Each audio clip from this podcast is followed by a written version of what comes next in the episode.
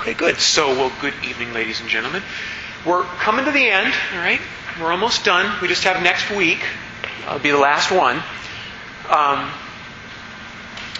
but I thought that I would go over uh, Ephesians this week and effectively also go over Colossians.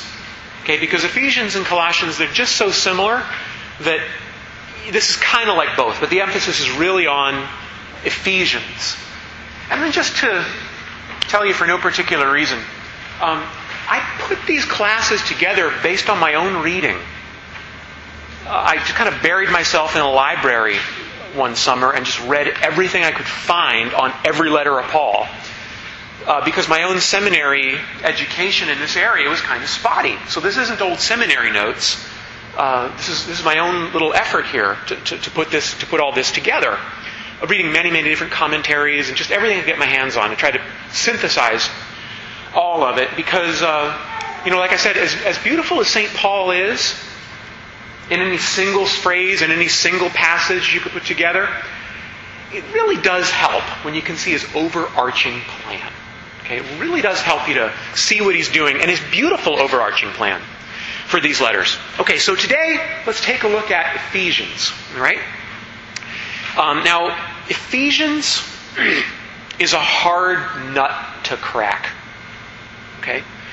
It, it's, it's, it could, you could almost say that it, you could almost say that it's Paul's hardest letter. It's one of hardest, Paul's hardest letters to understand, and the only way to understand Ephesians, so to speak, is to kind of sneak in through the back door, and that's what we're going to do because the objective evidence for Ephesians is so spotty and so limited, we almost have to reconstruct, based on some other evidence that we have, what Paul was doing when he wrote Ephesians. But I think when you put the pieces together, I think you'll discover that, that it makes a lot of sense. Okay? Here's how it all begins. It all begins with Paul's journey to Rome, which I drew on my little map for you. All right? Um, so Paul's finished all of his missionary journeys, all right? And as, as I said he, he, last week or the week before, Paul ends in Corinth, right? And uh, Paul goes back to Jerusalem. Paul goes back to Jerusalem with that collection of his he's been taken up in those diocesan double sealed bags with, with two witnesses. Okay, so Paul goes back to uh, Paul goes back to, to, to, to Jerusalem. And when Paul gets back to Jerusalem, he finds a most hostile reception. Okay? Christians are happy to see him because he's got that collection for him, right? But nobody else is happy to see him. All the Jewish people, they're all incensed at Paul. Okay? You remember how famous Paul was? Remember how famous Paul was? Remember Apollos, who crossed over to Corinth from North Africa? He had to hear the teaching of Paul. Okay? Remember how word had spread all around the Mediterranean about Paul just from people traveling, and just actually as an, as an aside, complete, complete aside here, you might think of tourism as being sort of a modern phenomenon, but it's an ancient phenomenon. The ancient Romans were the first culture uh, well, that we know of that had a tourist industry. And they got around. And, you know, they had this great system of roads, and they, they had a little grand tour that they took. You, you know, you've heard about the seven wonders of the ancient world. Tourist highlights, basically. So, you know, word was spreading. Word was spreading about Paul. And Paul finds out, but he finds out the hard way. Right? Paul gets back uh, to Jerusalem. He shows up in Jerusalem, and what's the first place Paul goes? The first place Paul goes the temple. Right? What's the first thing Paul does when he goes into a city? Goes to the synagogue. When he gets back to Jerusalem, the synagogue par excellence is not a synagogue, it's the temple. Paul goes to the temple. Paul stands up in the temple. He says, Jews of Jerusalem, listen to what I have to say. And everyone in the temple all, all gathered around, they say, That's the one! That's him! That's Paul! He's the one who's been telling us to abandon our ancestral traditions. He's the one who's been telling us to abandon the law of Moses. Come on, everybody, let's get him! And that's what they did. And Paul, Paul got dragged out of the temple and dragged through the streets of Jerusalem. And then people started beating him with clubs and throwing stones at him which I like to remember when I'm having a bad day. Okay? Yeah, I haven't, haven't, at least I haven't had that they've had that much. But Paul gets a Paul gets a, a, there's a riot in Jerusalem for all these people that are incensed and furious about him. And if it hadn't been for the Roman centurions, they probably would have beaten Paul to death right there in the streets of Jerusalem. Okay? But the Roman centurions, they, they come in, they break up the crowd, they bring order, they bring peace, and they take this troublemaker Paul and they throw him in prison. Okay? They throw him in prison. And you can actually look here on your little map, on your little map, uh, fortress of Antonia. That was the seat of Roman government in Jerusalem. Where was the seat of Roman government in Jerusalem located right next to? The temple. Because they were on the watch for any kind of religiously motivated rebellion against Rome. Okay? So they throw, they throw Paul into the Antonia fortress, they throw him into prison. Okay? And they figure they're going to loosen Paul up a little bit. They'll give him a nice beating, they'll give him a nice scourging. Okay? Get him to talk. Get him to find out uh, what really happened. Okay? Which is what which is what they did back in those days. Of course, that's what they did to Christ, right? I'm going to give him a good flogging, give him a good scourging. Well, they thought they'd loosen up Paul a little bit by, by doing that. And what does Paul say as soon as they break out their whips and, and, and, and, uh, and chains? What does Paul say? Yoo-hoo, I'm a Roman citizen.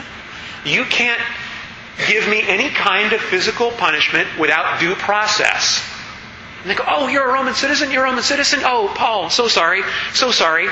And, and so all they do is they just detain him, okay? They just leave Paul, they just leave Paul in jail, alright? So the next day, the next day, they're going to have a trial. They're going to have a trial the next day. And that night, someone comes to warn Paul. See, Paul had relatives in Jerusalem. Paul had a sister, believe it or not. You never hear about Paul's family. Okay? Paul had a sister. She lived in Jerusalem. Paul had a nephew. He lived in Jerusalem. And he comes to the Antonian fortress at night. And he says, Paul, there's 40 men out there who are sworn never to eat or drink until you're dead. And they're planning to kill you tomorrow as they take you over for trial. Okay? So Paul learns about this, uh, this plot to kill him. And what does Paul do? Tells his captors. Okay? Paul tells his captors that there's this plot to kill him, and so they have to take Paul out of town to save his own life. They're going to give him a trial, but they can't do it there. So they take off to this little town called Caesarea Maritima. Anybody been to Israel before? Okay, been to Caesarea? Caesarea, beautiful city, right on the right on the Mediterranean. You know, uh, and, and that was the seat of the Roman province of Judea. Right? To get Paul out of town took 500 armed guards to get Paul safely out of town. 200 soldiers, 200 auxiliary soldiers, and 70 plus soldiers on horseback to get Paul out of town. And what did he do? All he did was preach the gospel.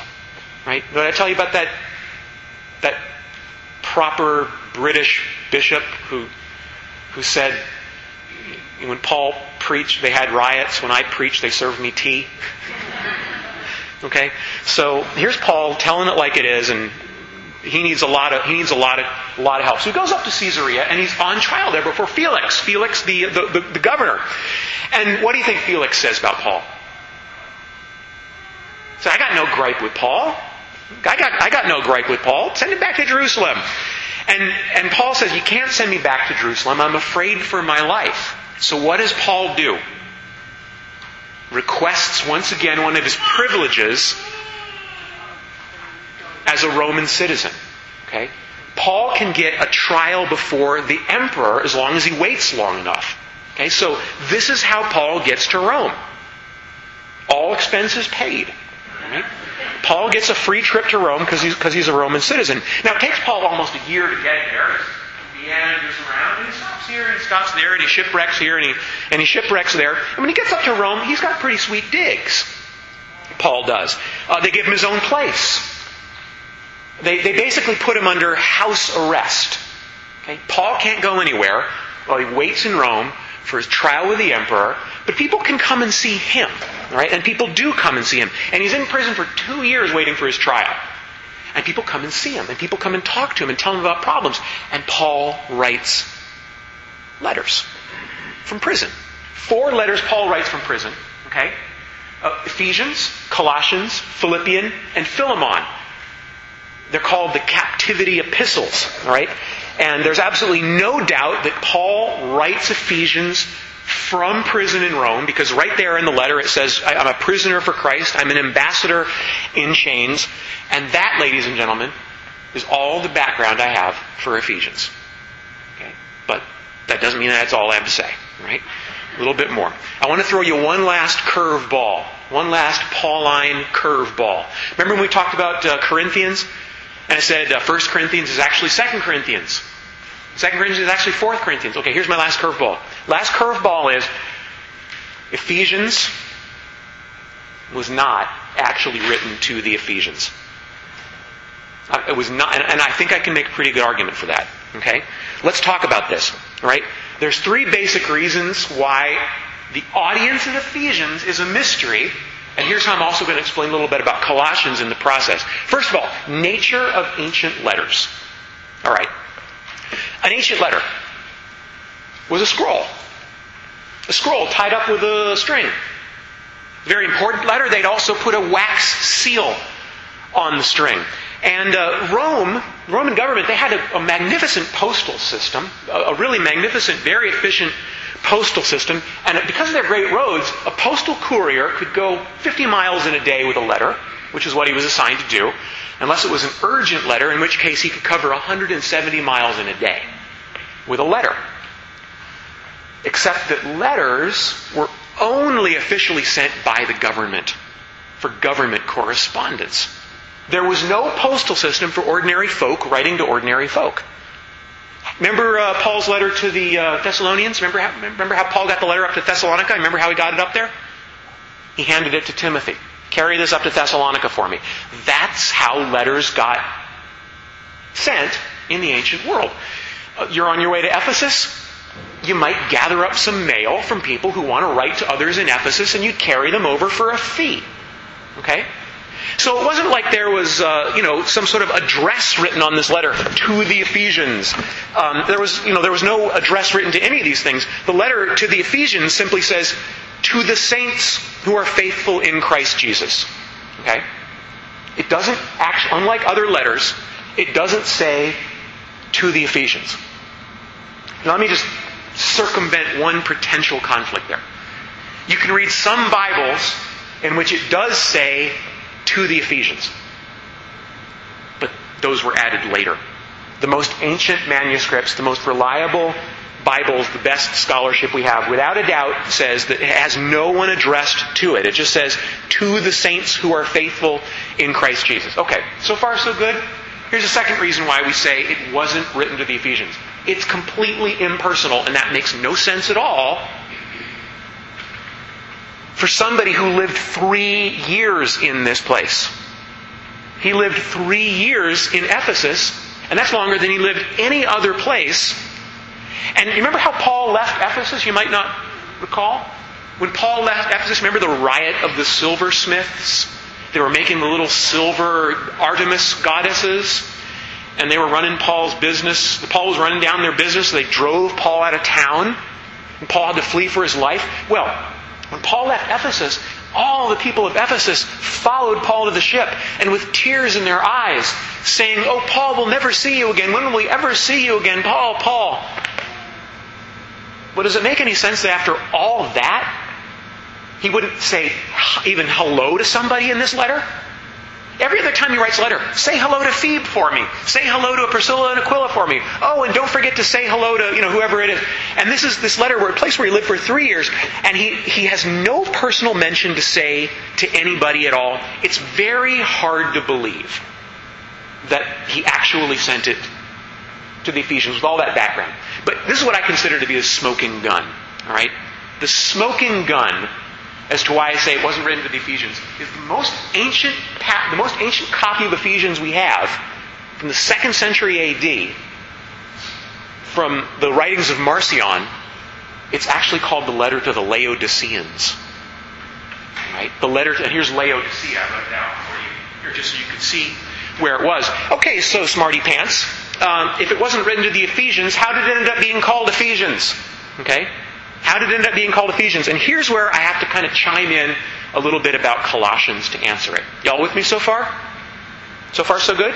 Okay, I told you this one was a little bit hard to crack. We have to get in through the back door, but I think we're getting in. Okay. So, why was it called Letter of the Ephesians? Well, let's take a look at Colossians first, okay? Here's the thing about uh, Ephesians and Colossians they're practically the same letter. Two thirds of, of, of uh, Ephesians and, and, and, Colossians is practically verbatim. It's practically the exact same letter. So let's take a look at Colossians here for a second. All right, Paul's in Rome. Paul's in prison. He writes uh, he writes this letter to the Colossians. He gives it to a friend named Epaphras, Right, who lived in Colossae, who came to visit him in Rome, and Epaphras told him of a problem they were having out here in Colossae. An insignificant little wool spinning, sheep herding village that Paul himself actually never visited. They had a problem in, in Colossae with, uh, with Gnosticism, okay? And, and um, and so uh, this letter that Paul writes, uh, it, it, ends up uh, being a great big success. Paul finds out, and it might be, this is kind of our best educated guess, that the source of Ephesians was that Paul wanted to stave off or preempt the same problem in all the church, in all the churches of the region, Colossae, Laodicea, Ephesus, all the people who had problem with Gnosticism, which we'll talk about in just a second. And the letter stopped circulating in Ephesus. That's where it ended. Because Ephesus was the capital. Ephesus is where the library was. Okay? So it might be that it's called Ephesians, not because that's where it began, but because that's where it ended. Okay? So, let's talk about the purpose to the Ephesians. Let's talk about Paul's message to the Ephesians. And once again, I have to confess, we don't really know except through Colossians. All right? if you understand Colossians, which you have a better understanding of, you can kind of get into the back door to understand Ephesians. Okay, so here's the problem in Colossae. And I think this will make sense. The problem in Colossae is Gnosticism. All right, we talked about Gnosticism. Uh, we talked about Gnosticism before. Okay, just very briefly, but uh, uh, just kind of a brief review. Gnosticism is this: it's a different religion. First of all, it passes itself off as Christianity. It wasn't Christianity. Right? But it passed itself off very effectively as Christianity. And just as a side note, we often underestimate how much we're affected by our own culture. How much the beliefs of people, kind of as a generality, influence us in our Christian thinking. And every culture, we're all children of our culture, we're all children of our society, children of our age. And it's, it's a great struggle sometimes to try to maintain the pure faith that Christ handed down, Christ handed on. Because we don't even recognize we're, we're kind of inundated by, by the culture. So here's Gnosticism. It inundates the culture, it confuses people, and the basic message here of Gnosticism was Christ is one power among many. Right? That was the basic message. He's not God, He's one power among many. And here's Gnosticism, okay? There are three kinds of people. Isn't it nice when a, a, a, religion just reduces all of humanity to just three kinds of people? Nice and simple. There's three kinds of people, okay? There's uh, people called pneumatics, people called coassists, and people called psychics, all right? Now, pneumatics were in great shape. They were the good people. They were the ones that were going to pass on to the next stage of existence. Uh, coassists, those people uh, didn't have a prayer. They didn't have a hope. Those were the bad people. No matter what they did, they'd never figure out the saving gnosis. The gnosis means knowledge. The saving gnosis that sets you free and sends you off to the next level of existence. Most of us are psychics. Most of us were people who, well, we had a choice to make, okay? And we could go one way or we could go the other. Okay. Operating all, and here's where it really begins to be confusing for people there were these higher powers in Gnosticism called demiurges, spiritual powers. And they kind of played on your soul. Okay? Uh, they, they were these higher spiritual powers, and they kind of influenced us. In, right here in, in our own life, they played us like a harp, and we had to break free from the power of these demiurges until we could go on to a higher plane of existence. That's Gnosticism. Okay? And here's where it ended up being very confusing to people. They started to think of demiurges as angels. Can you kind of see how they'd make that confusion? These higher angels, and they're kind of playing on us right down here uh, on earth. Many Jewish Christians in Colossae confused Gnosticism and Christianity uh, because they had such a, a, a dedication to, uh, to the angels, the angels who controlled the destinies of men, uh, who controlled nations here on earth, forces like that presided over us, almost like uh, almost like gods, acting as intermediaries between God and man, and they do, okay, and they do. Um, and by the way, this Ephesians and, and, and Colossians, this is where our understanding of the choirs of angels come from. You might have heard of, you know, the nine choirs of angels, the cherubim and the seraphim, the principalities and the powers. All those terms come to us through Colossians. Okay? Um, so anyway, the purpose of Colossians, Paul writes Colossians to say Christ is the head of everything. Okay? Christ is over all. He's not just the head of the church. He's over angels. He's over principalities. He's over powers. He is over all things. And the Colossians receive it well. Okay? It's a success. Well, then, when he finds out the Colossians is a success, it stands to reason then that he writes Ephesians. Remember how he wrote uh, Galatians and then he wrote Romans? And Galatians and Romans said a lot of the same thing. Okay, trying to kind of like a, a, rough draft and a final copy. So too with Colossians and Ephesians. Okay, not known for sure, just a reasonable guess. It might have been that this was then a circular letter trying to stave off the same problems that he found in Colossians, that he found in his, in his uh, um, in his interaction with Leonard wrote Colossians. Okay, so now Here's the central thought of Ephesians, right? The central thought of Ephesians is that in Christ and in Christ alone are all things united. And this, I think, is a very, very important point. Stop and think about this. Apart from Christ, this is Paul's main message. Apart from Christ, there's nothing on this earth except division and disharmony. Without Christ, there's nothing here on this earth except man divided from man, man divided from woman, class divided from class, race divided from race, nation divided from nation, Gentile divided from Jew. Everybody's divided. There's only one way that everybody's going to come together, and that's in Christ. That's the message of Ephesians. That's what it's really all about. Okay? It's the only way that it can that, that it can that it can uh, that it can ever be made possible. And it's a letter in, in two main parts. Okay? The dogmatic section, the first three chapters. Moral section, the last three chapters. Basic message of the dogmatic section, okay? When Christ is first, peace reigns, right? Basic, basic message of the moral section, you have to respond to that. And let me tell you how to do it, people. Let me tell you how to do it, okay? Um, and that makes kind of a nice little dividing point. Um, Five minute break. Do your thing. And, uh, and then we'll pick up with the, the, the selected passages in, in just a moment.